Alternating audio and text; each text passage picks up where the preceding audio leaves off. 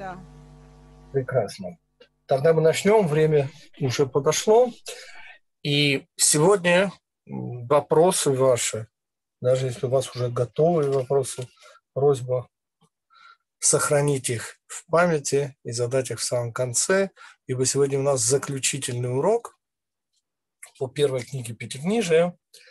И мало того, э, нам предстоит предыдущих два урока, тот, что был понедельной главе Микети, тот, что был, помните, позиция братьев, и тот, что был по недельной главе Ваигаш, который был неделю назад, а удивительной позиции Йосефа, вот эти два урока э, остались без ответа на мой фирменный вопрос, а именно, простите, пожалуйста, а где я во всей этой истории Иосиф и его братья? Вот этот самый фирменный вопрос, на него тоже нам предстоит сегодня ответить.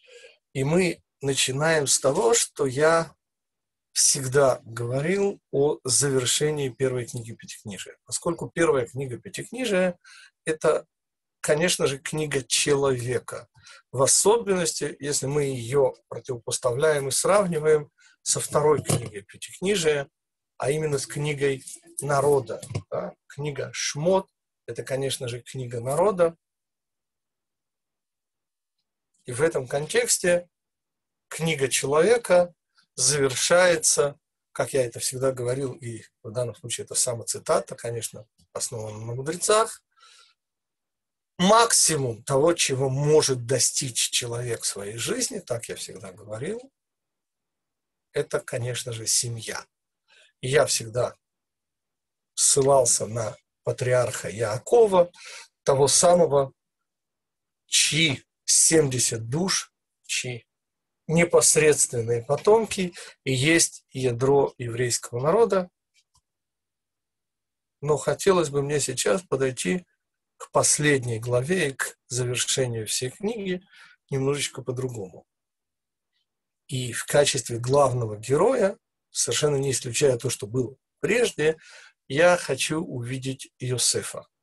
Точнее, Машиеха, сына Иосифа, того самого, чье вообще-то появление в историческом замысле Всевышнего, как вы помните, поставило братьев вот в такой, в кавычках, духовный, ну не тупик, но в духовный, э, в духовное непонимание происходящего.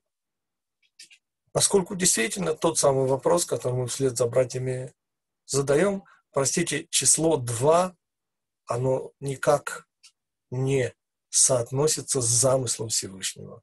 Всевышний один, и, естественно, замысел его один. Или Всевышний один, имя его один, и вот это вот цель творения, категория один, естественно, едина и неделима. И тем не менее, в замысле Всевышнего оказывается в кавычках второй Машиях. Машиях, сын Иосифа. Этот урок мы начнем с со сказанного правом Мойши Вольфсоном, на него я уже ссылался, и он говорит удивительно простую вещь.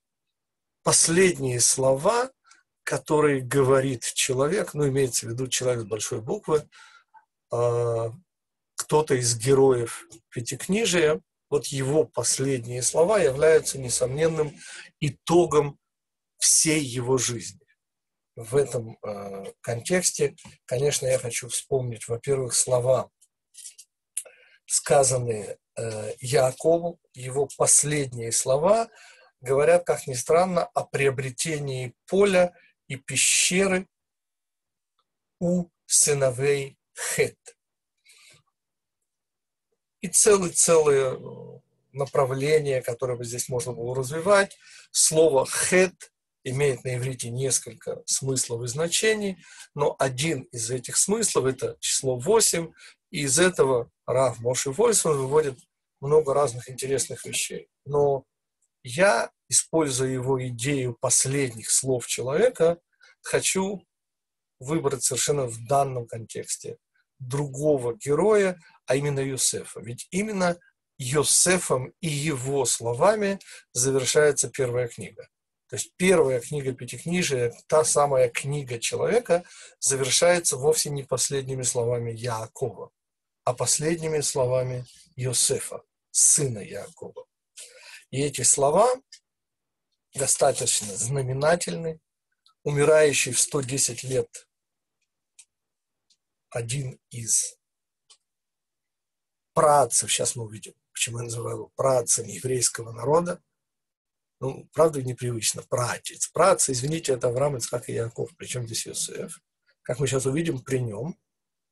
И слова последние Йосефа, перед последним предложением «И умер Йосеф 110 лет, и забальзамировали его, и положили в это последние уже слова первой книги Пятикнижия, и положили его в э, шкаф в Египте, это последние слова, но э, предпоследнее предложение – это последние слова Иосифа. И сказал Иосиф, это его последние слова, и заклял Иосиф сыновей Израиля, говоря, а взыскивая взыщет, ну, имеется в виду, взыскивая взыщет в хорошем смысле. То есть обычно русский язык переводит слово «покод» Евкод словом «вспомнит Всевышний вас». И вот это вот последние слова, итог уходящего из этого мира, всей его жизни, итог Иосифа, который говорит о том, что ничто не забыто и никто не забыт. По сути, вот это его последние слова, это итог всей его жизни. И я вместе с вами сегодня хочу, захочу попробовать понять, наконец-то, что такое Машиах бен о чем вообще идет речь. И, наконец, в чем смысл человеческой жизни. Ведь если это книга человека, да еще человека с большой буквы, то, несомненно, здесь и присутствует ответ на вот этот достаточно неординарный вопрос, так вот конкретнее бы. Нет, вообще это никоим образом не вопрос, и все, кто с нами учится, и те, кто могут э, это позволить себе сделать, обнаружат сразу и смысл, и задачу, которую ставит Всевышний перед человеком. Но, как мы увидим, именно понятие Машиах бен Юсеф, не путать с понятием Машиах бен Давид, приведет нас к конкретизации, к очень важной для каждого из нас – личном ответе э, на этот вопрос. О чем мы и что будет для меня главной э, действующей идеей вот этого урока. Ответ, э, идея будет, по-моему, незатейлива. Коль скоро мы говорим о книге человека, первой книге Пятикнижия, а вторая книга – это книга народа, то вся, всякий раз, когда у нас появляется число 2, Машиах сын Юсефа, Машиах сын Давида, то мы вправе говорить о той самой несладкой парочке, которая есть средство и цель, например, или внутреннее и внешнее, но я в данном случае хочу использовать то, что и позволит мне сделать те вот легко идущие выводы, которые я собираюсь сделать. А именно под вот этой не сладкой парочкой, я хочу рассматривать ее и видеть в ней человека и социум. Личность, индивидуальность и общество. И в этом случае у нас получается удивительные, открываются у нас удивительные возможности. Поскольку, как вы помните, в чем удивительность каждого еврея? Ответ в одной единственной вещи. Еврей, он не только что сам лично обязан, но он еще часть Израиля. И вот это вот уникальная совершенно особенность, которая говорит следующее. Каждый человек, он абсолютно полноценен, он абсолютно полон, каждый человек божественен. А вот удивительная особенность еврея в том, что он сам по себе неполноценен, а только будучи частью Израиля. То есть еврей, с одной стороны, является человеком. Ну, как я всегда люблю цитировать, помните, одного представителя Центральноафриканской республики, который, будучи в Организации Объединенных Наций на каком-то семинаре о средствах накормить голодных в этой далекой и не очень развитой стране, помните, рассказывает о всяких вещах, на этот семинар совершенно случайным образом, а может и не случайно, записался какой-то еврейский журналист, конечно же, о своем, о женском, и немедленно сразу лезет с вопросом, а как у вас в Центральноафриканской Республике обстоят дела с еврейским вопросом? Ну, вопрос замечательный, оказывается, ставит немножко такое затруднительное положение лектора из Центральноафриканской Республики, он, смущаясь, все-таки находит в себе силы ответить. Ну, говорит, если честно, то не очень. Поскольку я говорит, своим соплеменникам вот, вот, вот, вот просто вот объясняю, убеждаю, что евреи совершенно обыкновенные люди, ну, такие же, как... А вот они не едят. Вы представляете, вот просто не едят. И, и вот этот вот э, действительно вопрос, ну, ну как же так? Ну, ну, евреи совершенно обыкновенные люди, ну, честное слово. Ну, ну даже рентген не покажет никаких отличий. И, и мы всегда говорили, что даже вот тот старый анекдот, что Иван Израилевич, вы, говорит, или крестик снимите, или трусы наденьте, это уже тоже не работает. Что, что отличает евреев? И наш ответ действительно очень-очень необычен. Понимаете, каждый человек – это только человек, это только личность. А вот еврей – это не только человек. Он еще и часть того удивительного существа, которое родилось на Синае и чье имя официальное Срулик.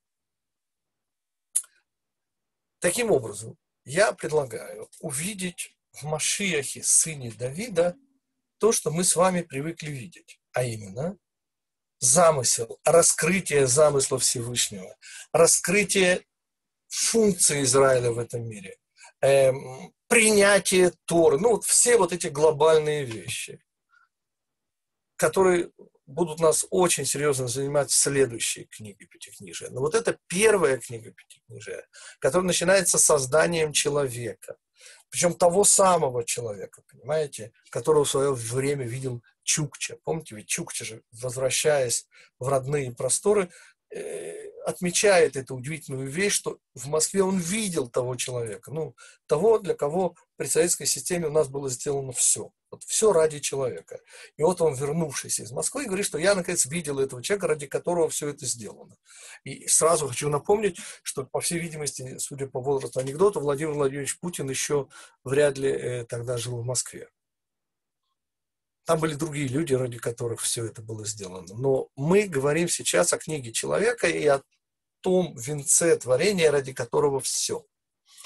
И если мы так рассматриваем ситуацию, то получается, что Машиах бен Юсеф, вот ровно в соответствии с функцией функция Машеха, сына Давида, чья функция очевидна и понятна и связана с реализацией замысла Всевышнего относительно Израиля. То есть вот глобальный замысел, замысел окончательно связанный с всем этим миром, то получается, попробуйте э, со мной не согласиться, что Машиах бен Юсеф в соответствии с концепцией один и народ, индивидуальность и социум, Машех бен Юсефа – это сила избавления, вложенная в каждого человека. Машех бен Юсеф – это Машех, сила, вложенная в каждого человека, ну, по крайней мере, достойный этого наименования человек. И Машиах бен Юсеф, и жизнь его, и завершение его жизни, вспоминая, вспомнит, ничто не забыто ничто не забыто, никто не забыт, ничто не забыто. Вот эти вот его последние слова, вот этот итог его жизни и позволяет, как мне кажется, рассмотреть вот смысл нашего с вами существования в конкретике совершенной и связать две последних главы, две последних наших э, встречи были посвящены конфликту Юсефу и его братьев, и понять, а мы при чем вот в этом, где этот конфликт в нашей с вами жизни, здесь, сегодня, сейчас. Что мы уже постулировали? Йосеф своей жизнью и то, что рассказывает нам Пятикнижие о Юсефе в последней главе, поскольку он завершает последнюю главу вот этой первой книги Берешит, то именно его жизнь, перипетии его жизни и дают ответ на вот этот сакраментальный вопрос о смысле нашей с вами жизни. О чем идет речь? Что сделал Иосиф в своей жизни. И первый общий ответ, и мы его давали уже на прошлом занятии, речь идет об уровне мелех, об уровне убирания себя, убирания самозначимости. Вот это полное нивелирование перед тем, что Всевышний хочет дать, полное убирание своих представлений, убирание места, которое, как нам кажется, мы занимаем, высвобождение места для Всевышнего, но это было уже сказано. И я не об этом. Я немножко о другом. Я о нас с вами и о конкретике, и о конкретном уроке, который мы должны извлечь для нас с вами и для нашей с вами конкретной жизни, ибо сила Йосефа – это ведь сила нашего личного избавления, а вовсе не как Израиля, что, как понятно, не должно противоречить, а лишь дополнять друг друга. Мы начинаем с каких слов? Я отправляю вас в достаточно необычное место. Я говорю сейчас про книгу хвалений царя Давида. Речь идет о 80-м хвалении, в котором уже буквально во втором, по-моему, или в третьем, или во втором, ну, в самом начале э, этого псалма, этого хваления – сказана совершенно невероятная вещь. Она, в общем, такой не выглядит, но сказано о нас, об Израиле сонно, сон Йосеф, что буквально означает стадо Йосефа. Стадо Йосефа и Раши, вот в этом самом месте, объясняя, говорит, что да, говорит, стадо Йосефа, мы называемся, мы Израиль, называемся именем не только Якова Израиля. Мы не только Израиль, мы еще Йосеф. Почему Йосеф? Потому что, говорит, Йосеф кормил нас во время голода. Если вы что-то поняли, то у меня только возник вопрос. Не понял, простите. И что? Он кормил нас во время... А что, не Всевышний нас кормил? Не, не, не. Теперь, я ведь не о том, что, конечно же, через Юсефа, я вообще не об этом, а о том, как это Йосеф – сын Якова. Працев три. Откуда Йосеф? Йосеф лишний, ежели считать працев. И как это мы, Израиль, называемся, нет, когда нас называют иудеи, то есть благодарные, то речь не идет о, о наименовании каждом из нас. Не об Израиле, да, а о каждом из нас. Ну, иудеи. Ну, помните, смешная идея избрать иудея но никогда нас не называют, а только народ Авраама, Ицака и Якова. Мы Израиль, мы дети Израиля. Как это стадо Юсефа? Это вопрос. И объяснение Раши, простите, это еще больше вопрос.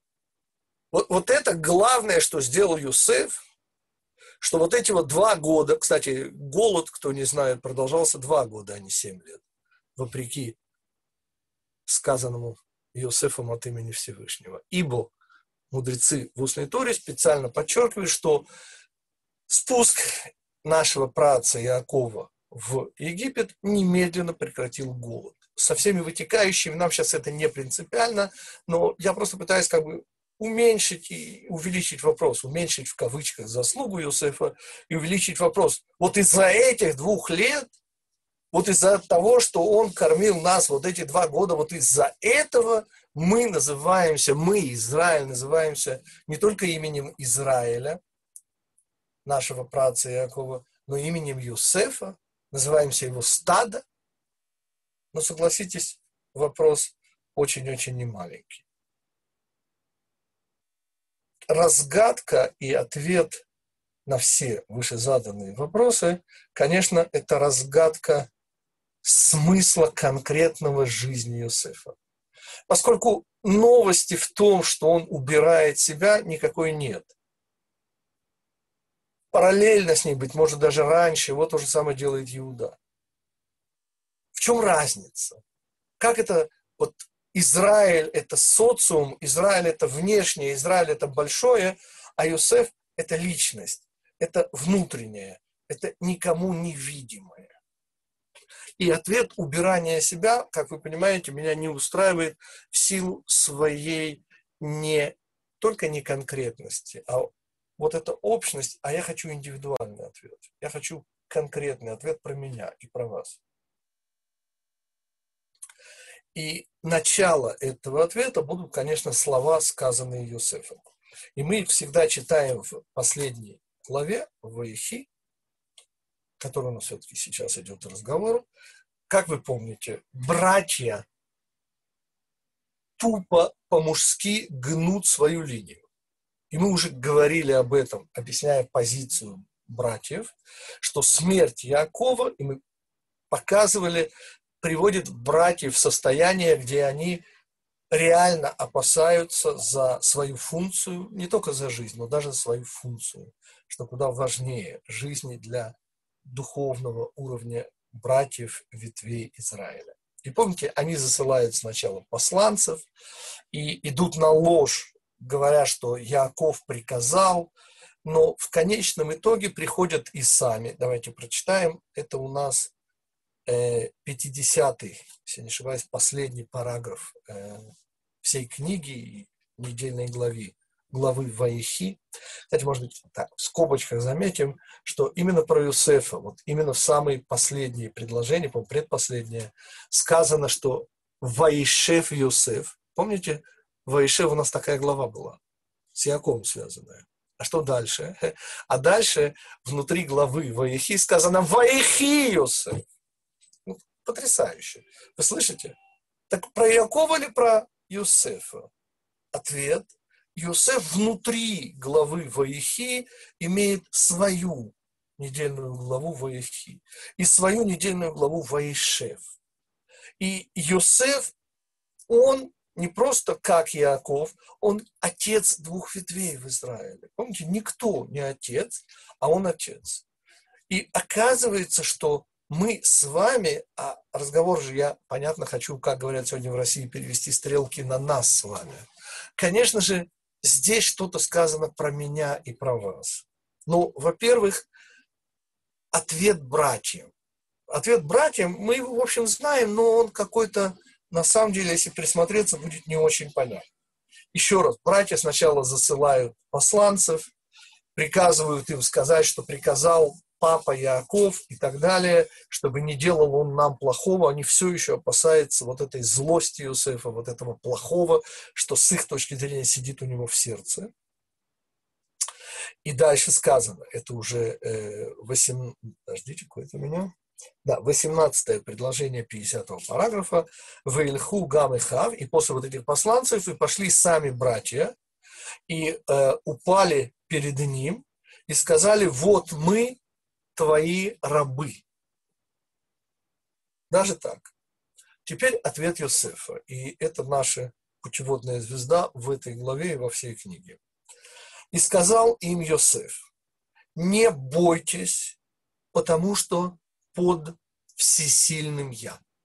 Тут как раз особых вопросов нет. Читаем продолжение. В атем хишафтем алай раа.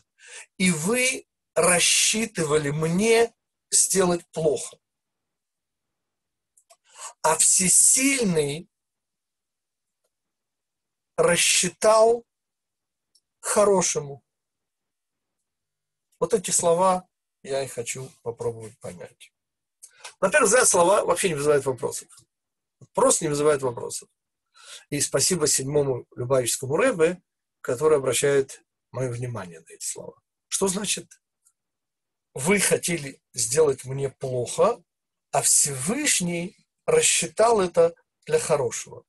И мы много раз и в путешествии по недельным главам, в книге об этом сказано достаточно подробно, что замысел Всевышнего много более, чем все, что способен себе представить не только человек, но даже человек уровня ветвей, даже человек уровня мамы Ривки, даже самые великие пророки. Поскольку Всевышний, он и есть Всевышний, простите, и не укладывается ни в какие, даже в самые высокие пророческие рамки. Таким образом, на первый взгляд эта фраза означает, вот то, что вы замыслили, плохое Всевышний использует для хорошего. И окей. В этом смысле особо новизны здесь я не чувствую. Но если перевести это в рамки индивидуальности, то это была всегда проблема. А как, э, конфликт Иосифа и его братьев переводится в нашу с вами жизнь. Мы где во всей этой истории? И я предлагаю увидеть удивительную вещь. Господа, вот у нас по жизни, по нашей еврейской жизни, происходит весьма разное. Женой, с детьми, с знакомыми, учителями, учениками, ну, со всем тем окружением. И весьма часто, господа, в моей жизни, сравнивайте с вашей, происходят события, которые однозначно воспринимаются как что-то плохое. Ну, реально плохое. Это могут быть болезни, это может быть трата денег, понятно, лучше деньгами, да, чем, не дай бог, врачу платить, но тем не менее. И далее, а далее э, мы, как верующие, должны верить во что? Что вот это плохое Всевышний, вы слышите, рассчитывает на хорошее. Вот эти слова Иосифа, что вы рассчитали плохое, а Всевышний рассчитал хорошее, они подводят нас не к пониманию величия замысла Всевышнего. Для этого мне не нужен Йосеф, и для этого гитик не нужен. И смысл его существования на земле есть гитик, нет гитика. Поверьте, величие Всевышнего не уменьшается. А что? А зачем я нужен? И вы, кстати, тоже. И вот здесь мы можем посмотреть на то, из-за чего, по мнению Раши, Иосиф удостаивается вот этого высокого звания отец еврейского народа. Выше не бывает. В особенности, если учесть, что он не родился отцом еврейского народа. Он, простите, сын, а не отец. И что такое Машиах бен Юсеф? В чем сила избавления внутренняя, сила избавления человека? В чем наша надежда, внутренняя надежда, наши внутренние духовные резервы?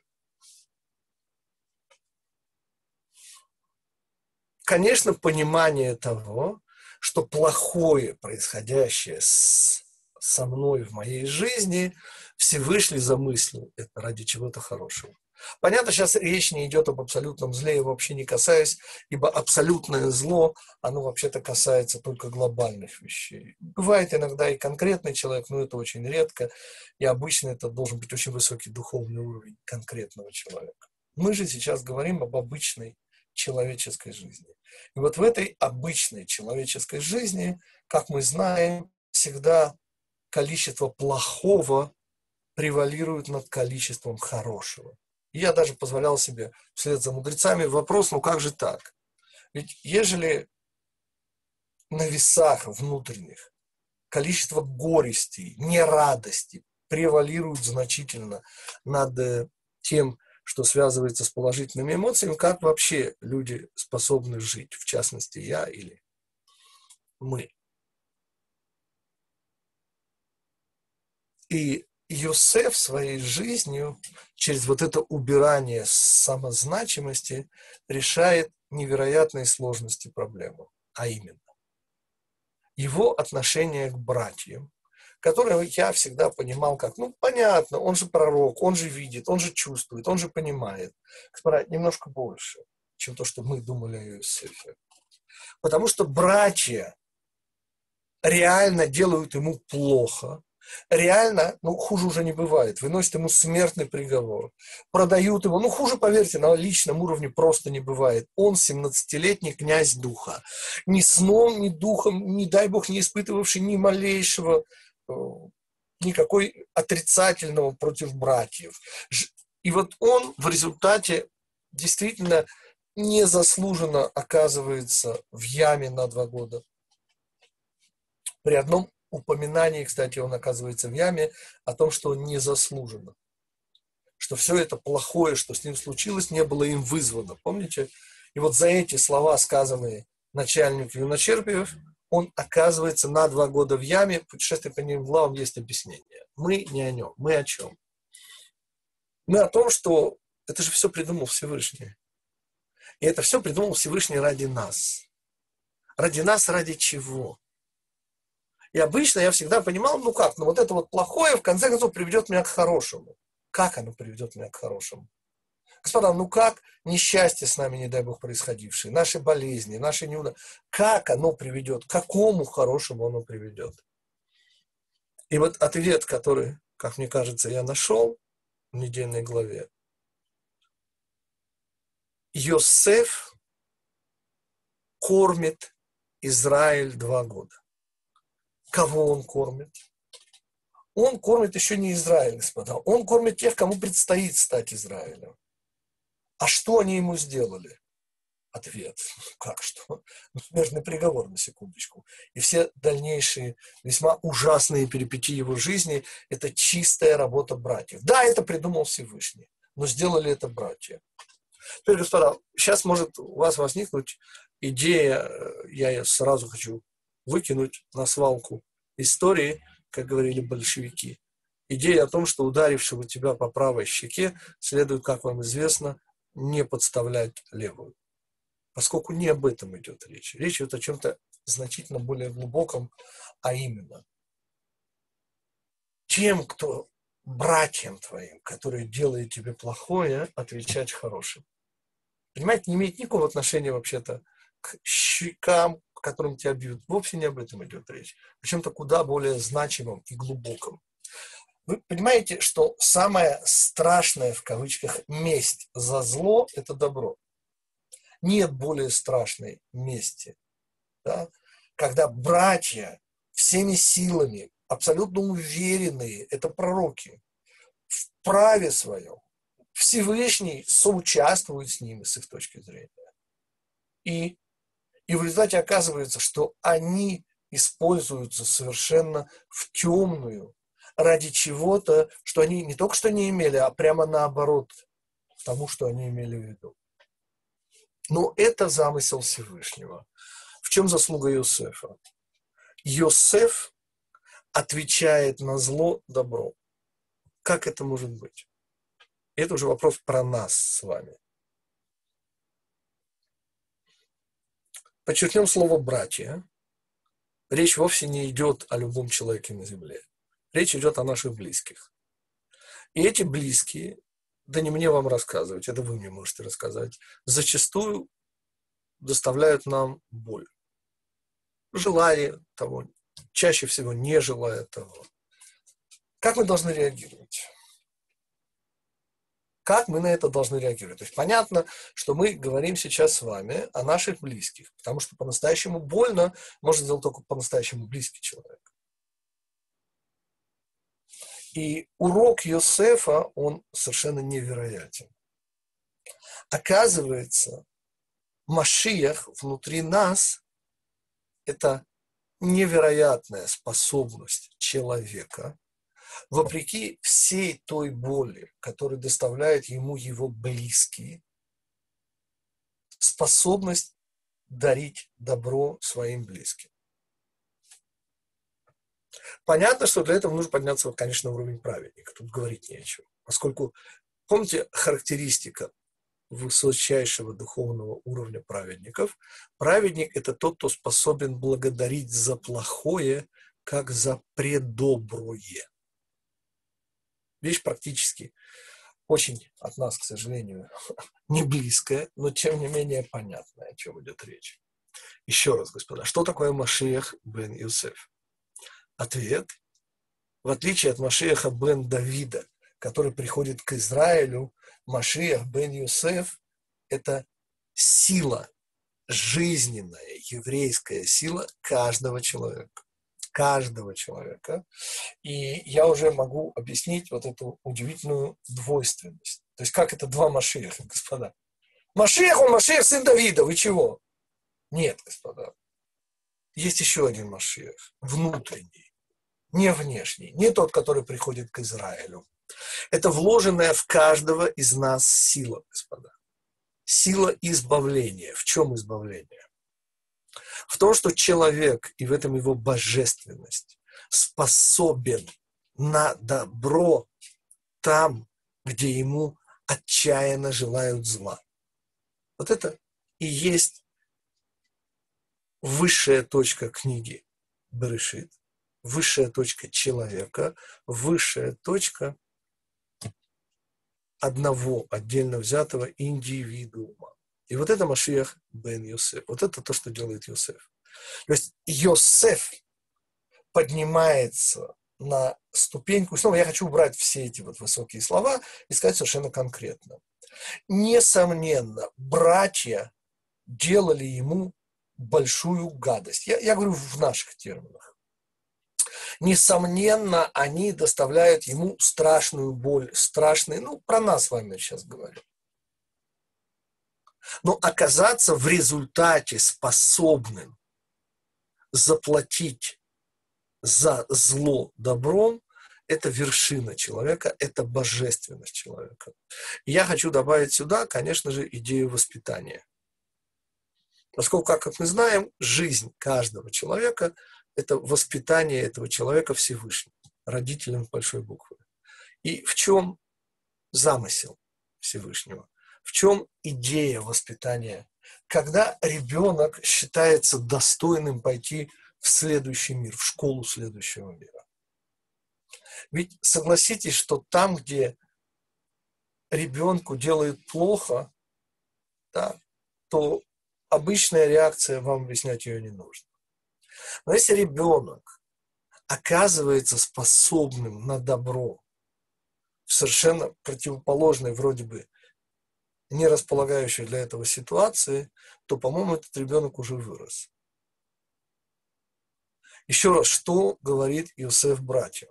Когда они приходят, признавая свою ошибку, говорят, да, да мы твои рабы, мы в твоей власти. Он не просто говорит, все мы под Всевышним. Он говорит чуть более интересную вещь. Он говорит, что вы задумали недоброе, а Всевышний же имел в виду добро. И вот это расплата добром за зло, это и есть человек, это вершина человека. То есть, конечно, общий ответ, что максимум того, что достигает, это, конечно, пратец Иаков, это, конечно, семья, тут говорить не о чем. Только вот, господа, смотрим внутрь семьи. И что нам делает семья? Папа с мамой в какой-то момент уходит из этого мира. Этот момент всегда слишком рано, дико рано, невероятно рано. Нас оставляют здесь. Про детей говорить не хочется. Думаю, вы меня понимаете. Но они вырастают, господа. У них своя жизнь. И вы в этой жизни при всем, так же, как и наши родители для нас, да, только когда родители уходят, дети понимают, что они теряют. Ожидать, что по ходу они поймут, что мы поймем про наших родителей – так устроен мир. Но я сейчас не философствую. Я говорю о той невероятной, исключительно божественной силе, которая вложена в каждого из нас. И вот эта сила в рамках отношений с нашими близкими, вот этого конфликта у каждого из нас, Иосифа и его братья, конфликта с собственными близкими, где мы с нашей точки зрения однозначно говорить не о чем да, испытываем боль и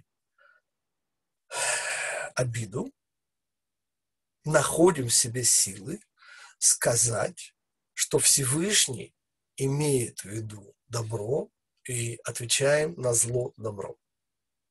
Вот это уже совершеннолетие. Ну, это не совершеннолетие, это способность уже пойти в школу. То есть вот это уже мы закончили детский садик. Вот это конец книги Берешит, вот это начало следующей книги. А следующая книга – это уже, конечно же, социум, где мы только часть. Еще раз, когда мы говорим о человеке, о его вершине, очевидной вершине, это семья. Но, как все мы знаем, семья, господа, это не только нахес, это, к сожалению, и цурес. И шо? И что мы имеем в результате? Так и надо было иметь дети, господа. Это я вам говорю. И не только дети, а такого мужа или такую жену. А родители, которые нас бросили так рано. Ну, что бы им стоило пожить еще хотя бы 10 лет? Ну кому? Причем не родители мужа или родители жены, мои, мои родители, я, я не о них. И вот все это вместе должно привести к удивительному выводу, который и есть взросление, который и есть Машиах, сын Юсефа. Вы замыслили зло, а Всевышний замыслил добро. И способность ответить добром на зло, вот эта способность Иосифа кормить, да, давать хлеб взамен камней, когда в него кидают камни, давать хлеб, это Машиах бен Юсеф. Подведем, подведем итоги и резюмируем. Что такое два Машиаха? Два Машиаха – это две силы, внешняя и внутренняя. Это социум, Машиах, сын Давида, и, конечно же, внутренняя сила, божественная способность дожить до избавления и пожать те подарки, которые Всевышний нам приуготовил. Вот это Машиах, сын Иосифа. Что такое Машиах, сын Давида в истории? И что такое Машех, сын Йосефа в истории? Машех, сын Давида в истории – это замысел Всевышнего, история Израиля. Что такое Машех, сын Йосефа в истории? Это жизнь каждого человека, так, как ее замыслил Всевышний. Я повторю. Понимаете, речь не идет о каком-то конкретном человеке. И мидраж, который постулируют наши мудрецы, они говорят так, что Машех, сын Иосифа, должен погибнуть, но если, говорит, за него молиться, то тогда мы его спасем. Что это? О чем идет речь? Понимаете, Машех, сын Давида, это понятно. Это царь. Это тот, кто соединит нас. Это тот, кто сделает нас Израилем. С ним все очевидно. То есть будет совершенно неожиданно, потому что он будет извне. Но когда речь идет о Машехе, сыне Иосифа, у него какая задача? Ответ у него все та же задача. Дать нам дожить. Дать нам не потерять. Так, как сказала мама Ривка. Помните, как сказала мама Ривка? Асаф эт хирпати, убрать наш позор и добавить нам иное, инакомыслящее. Дать нам возможность вытерпеть внутри нашей личной жизни все то, что мы, очевидно, не заслужили, не должны были получить, всю ту боль, которую только по-настоящему близкие люди способны нам доставить. И, и в результате духовного возмужать, достигнуть какого-то духовного какой-то духовной зрелости и оказаться способными на добро. Вот это Машиах, сын Иосифа. То есть Машиах, сын Иосифа, это вся человеческая жизнь каждого человека на земле. Это то, чем заканчивается первая книга Пятикнижия. Это Иосиф. Потому что Яков – это вообще, а Иосиф – это конкретно. Да, ваши вопросы, господа. Насколько соединились у вас две наших, два наших последних урока из э, недельных глав Микец и Вейгаш, и э, насколько понятно про Машиеха сына Иосифа, Машиеха сына Давида. Да, ваши вопросы. Скажите, вопрос. Да. А, под, подскажите, то есть эти два Машеха должны объединиться или у них точно так же вот в нашем мире, в каждом из нас? Да. А Э, индивидуальность и социум должны объединиться, ответ по замыслу Всевышнего, господа, поверьте, в конце концов будет только один. Число два, оно средство. А как? Как? Непонятно, вот а как оно идет? Э, параллельно? Как? как Что непонятно как? Как это будет? Ответ вы доживете, все увидите, как это будет. Я, я не понимаю вопроса. Еще раз повторите его. Э, что... Внутреннее, то есть Машех, который внутри... Внутреннее, это будет очень просто. Это если вам удастся в ответ на боль делать добро, то вы что-то поняли в этом мире. И не просто так живете. То есть молиться надо за Машеха и внешнего, которого мы ждем, и внутреннего, который в нас должен тоже проснуться. Иначе он может тоже умереть в любом... Или а, нет, нет. Этот вопрос, я понял, я понял. Значит, поймите, если, не дай Бог, человек отчаивается, то он, по сути, убивает своего Машеха. Отчаяние – это убийство. И потому нужно молиться. То есть я перевожу здесь слово молитва как не отчаяние. Вы знаете, это мое любимое слово.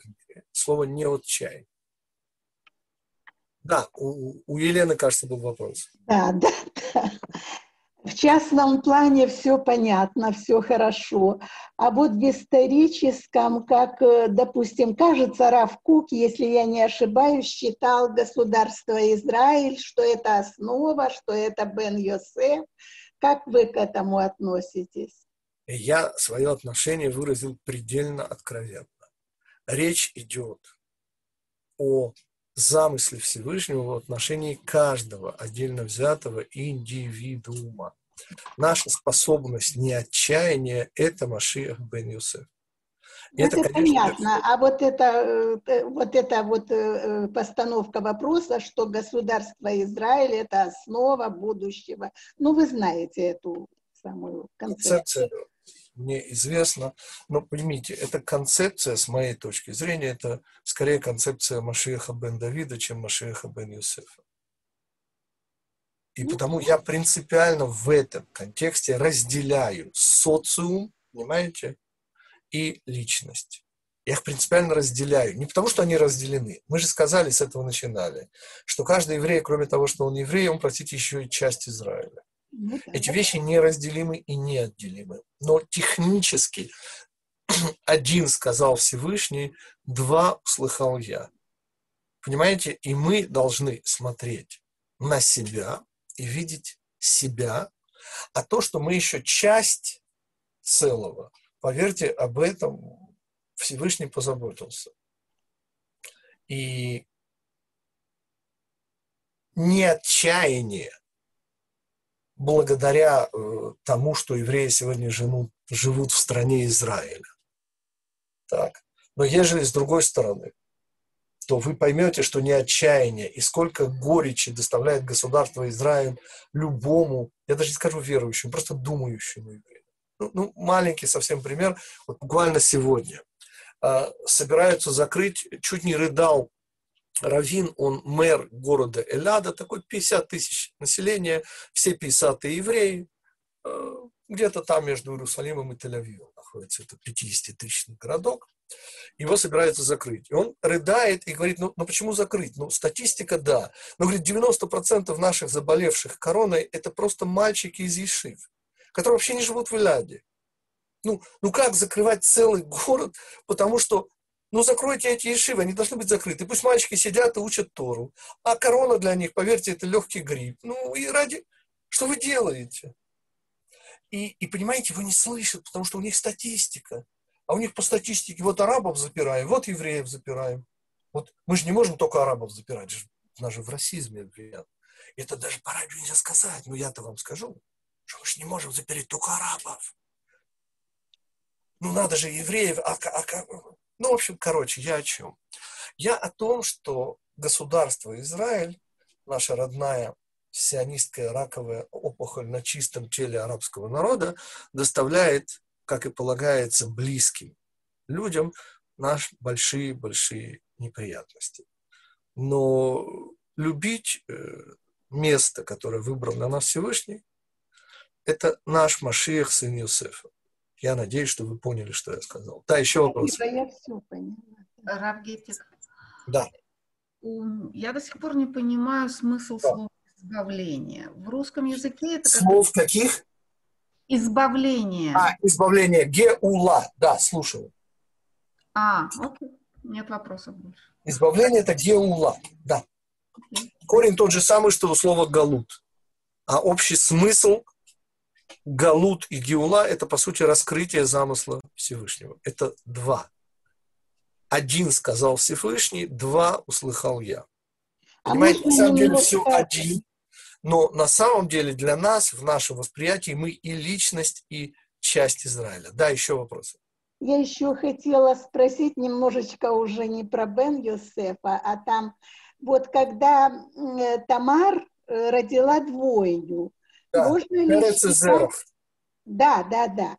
Так, э, собственно, вот это слово и, и Буба, она прошла, но можно считать, что э, потому, что умерли два сына Егуды, вот и Эр, и она, поэтому родилась двойня. Так можно считать? Несомненно. Более того, есть красивейший комментарий, если вы позволите себе приобрести книги «Путешествие по недельным главам». Там есть потрясающий по своей силе комментарий седьмого Любавического Рэбе о смысле имен Зерах и Перец. И там объяснение двух сценариев прихода Машеха, сына Давида. Но это про вторую книгу в этом смысле, да, потому что обратите внимание, что все, что связано с сыном Давида, это вещи глобальные. Это все катастрофы европейского еврейства. Это сын Давида. А вот сын Юсефа, как все это пережить? Вот это глобальное. Потому что, поймите, э, я позволю себе процитировать, мне как-то Илья Либин э, указала на эти замечательные строчки, наверное, лучшие из того, что написал Илья Эренбург, потому что поэтому был вовсе не, даже не первоклассный, но хороший, тем не менее. И он написал вот эти две строчки.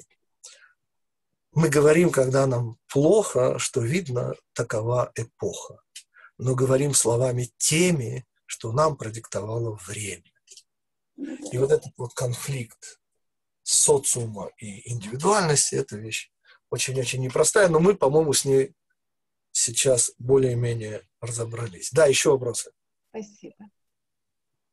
Да, господа, есть ли еще вопросы или мы уходим?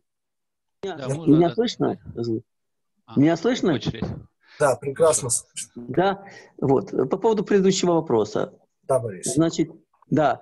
Потомки Переца мы все знаем, мы Шейх Бендит. Потомки Зараха я не знаю вообще, что там происходит. Не откажите себе в удовольствии почитать книгу любимых комментариев Гитика «Путешествие по недельным главам». Хорошо, Там это очень- я сделаю. Обязательно. И второй вопрос. Да. Э, Платить добром за зло – это же высшая э, вершина вообще человека. Я о А чем? поскольку, да, а цель Только Торы близкий. всегда человек. Господа, я говорю о Это в близких. Вы заметили? это Борис. Борис, услышьте, я говорю только о близких, да? Спросить. И акцентировался на семье. Да, Борис, я прошу прощения, ваш вопрос, да.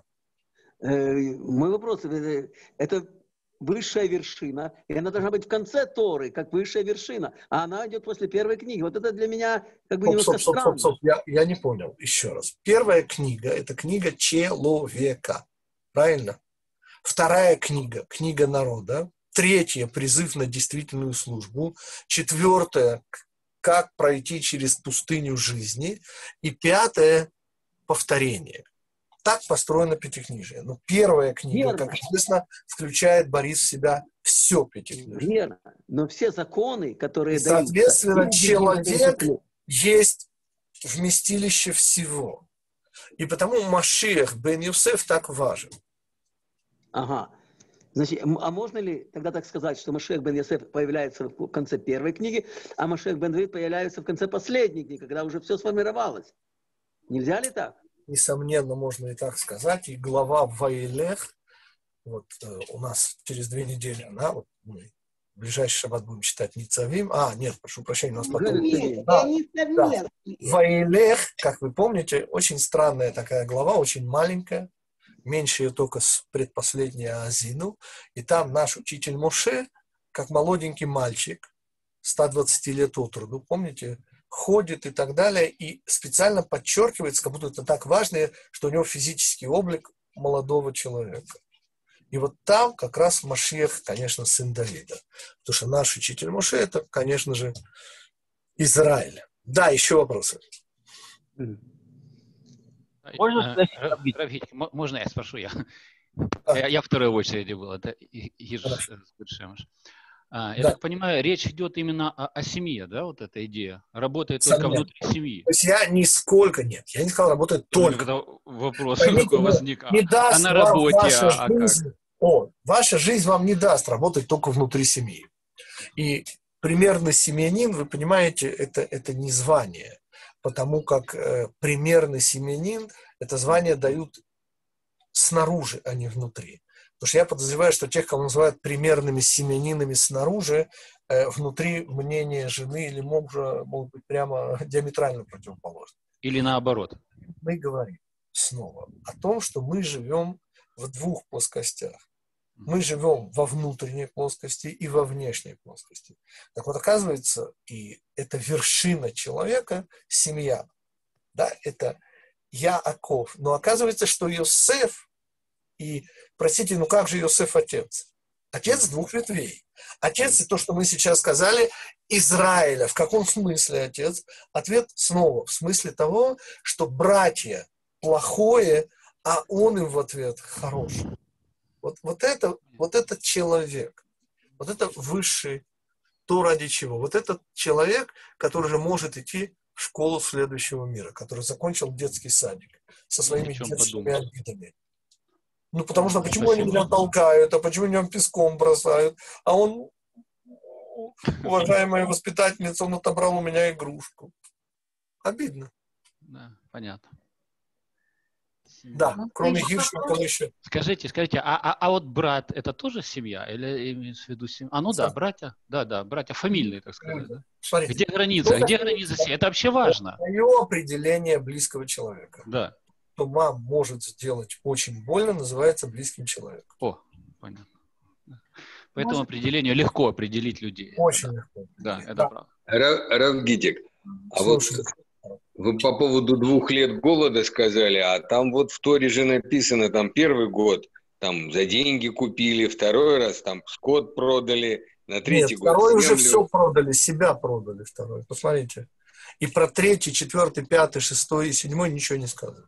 Да, я думаю, что каждый год они что-то новое продавали. Нет? Они, когда продали себя, ведь когда Йосеф делает обрезание египтянам, то объясняет седьмой Любавический Рэбе, не имеет к нам прямого отношения, но замечательный комментарий. Господа, он Аллаху выполняет. Ну, он, он, как, есть мидраж, который говорит, что египтяне приходят к фараону и говорят, хлебушка. А фараон говорит, так Юсефу, что хлебушка, что у меня хлебушек, что я, есть властелин мира, к нему идите. На что они говорят, да мы с радостью ходили, но он какой-то оборбутум, он такой, знаете, он, он говорит, что мы обрезались. А какое отношение? Мы хлеб, а он нам обрезание. Ну, правда, странный такой мидраж. Он говорит, а что я могу сделать, говорит фараон. Все, что он говорит, делайте. А что делать? Кусать ходцы. В чем смысл мидраша? И объясняет седьмой Любавический рэбе, господа. И дело не в том, что он там пытается и что он не пытается. Все гораздо проще. Это та простота, которую я предпочитаю в данном случае всем вот этим вот его попыткам Египет реорганизовать и все-все-все-все, что сказано. Есть Аллаха. Она сказана нашему працу Аврааму. Помните, кого он должен обрезать? И все приобретенное, все приобретенное. А Йосеф уже тогда приобрел весь Египет. Понимаете, они запродались уже на второй год. И пришлось обрезаться. Он сказал, да я не виноват, так Раши объясняет, сказал Йосеф уважаемым египтянам. Что я? Раши объясняет так, понимаете, что нужно всех чад и домочадцев, все свое имущество приобретенное обрезаем. А раз вы стали моим имуществом, ну так будьте любезны да, назвался да, груздем, полезай да, в кузов. Да. Кушия. Да, кушия. Если раб твой выходит на свободу, он становится Кушия, евреем. Краб, краби Шнейрсон. Слушай, да. Когда раб выходит на свободу, да. у еврея он становится сразу полноценным евреем. После того, как евреи покинули Египет, все рабы освободились, они должны были быть все сразу евреями по Галахе. Не-не-не, хананейский раб, извините, на свободу не выходит. Простите а Любой только через, через мучение. Только через мучение, насколько мне известно. Нет, раб, вы его освободили, раба? Он а. выбили зуб или поломали ему глаз, он выходит, становится евреем. О, через мучение. Я вас отсылаю четвертый год учебы. Тема называется «Как стать еврейской служанкой». Там подробнейшим образом это объясняется с духовной, естественно, точки зрения, о духовных ступеньках. Хананейский раб, еврейский раб и самый высокий уровень – служанка. Обратите внимание, там уже ама еврея, там уже слово раб исчезает. Ну хорошо, 10 казней для Египта – это мучение, Они так вышли на свободу. уроков, там не казни, Боря, там не казни, там удары. Всевышний выпрямлял искривленную эгоцентризмом реальность. Да, еще вопросы. Можно спросить? Да. Э, интересно, Юсеф, он видел действительно это как зло, или он как настоящий праведник видел сразу же, не видел зла и видел только в этом добро? Да вы что, как же он оказался, извините, в яме? Вы помните его слова, из-за которых он в яме оказывается? Да я не виноватая я, он сам пришел. Помните его слова? Начальнику виночерпия. Что он говорит? Что меня, говорит, выкрали. Ни за что, ни про что. И здесь в Египте я тоже никому ничего плохого не делал. Ну, вы помните, что он говорит? Помним, конечно. Ну, так а, а, какой же тогда вопрос? Как, это, он, как он, подождите, я не понимаю, вам делают больно, и что вы при этом плачете от счастья? Я, я не понимаю, что вы говорите. Такое впечатление, что мы с вами на разных планетах живем. Я извиняюсь, когда мне делают больно, я ору. Я не плачу от счастья. И все взросление человека сводится вот именно к этому. Чтобы понемножку абсорбировать эту боль. Да, еще вопрос. Э, Равгитик. Да. А, значит, вот то, что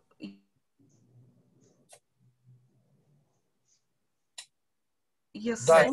привело к возможности для нас сделать то же самое.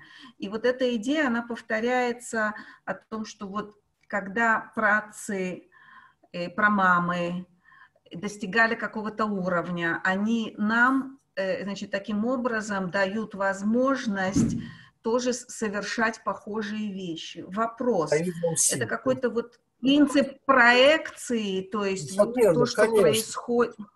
Обязательно. Прямо жестко сказано.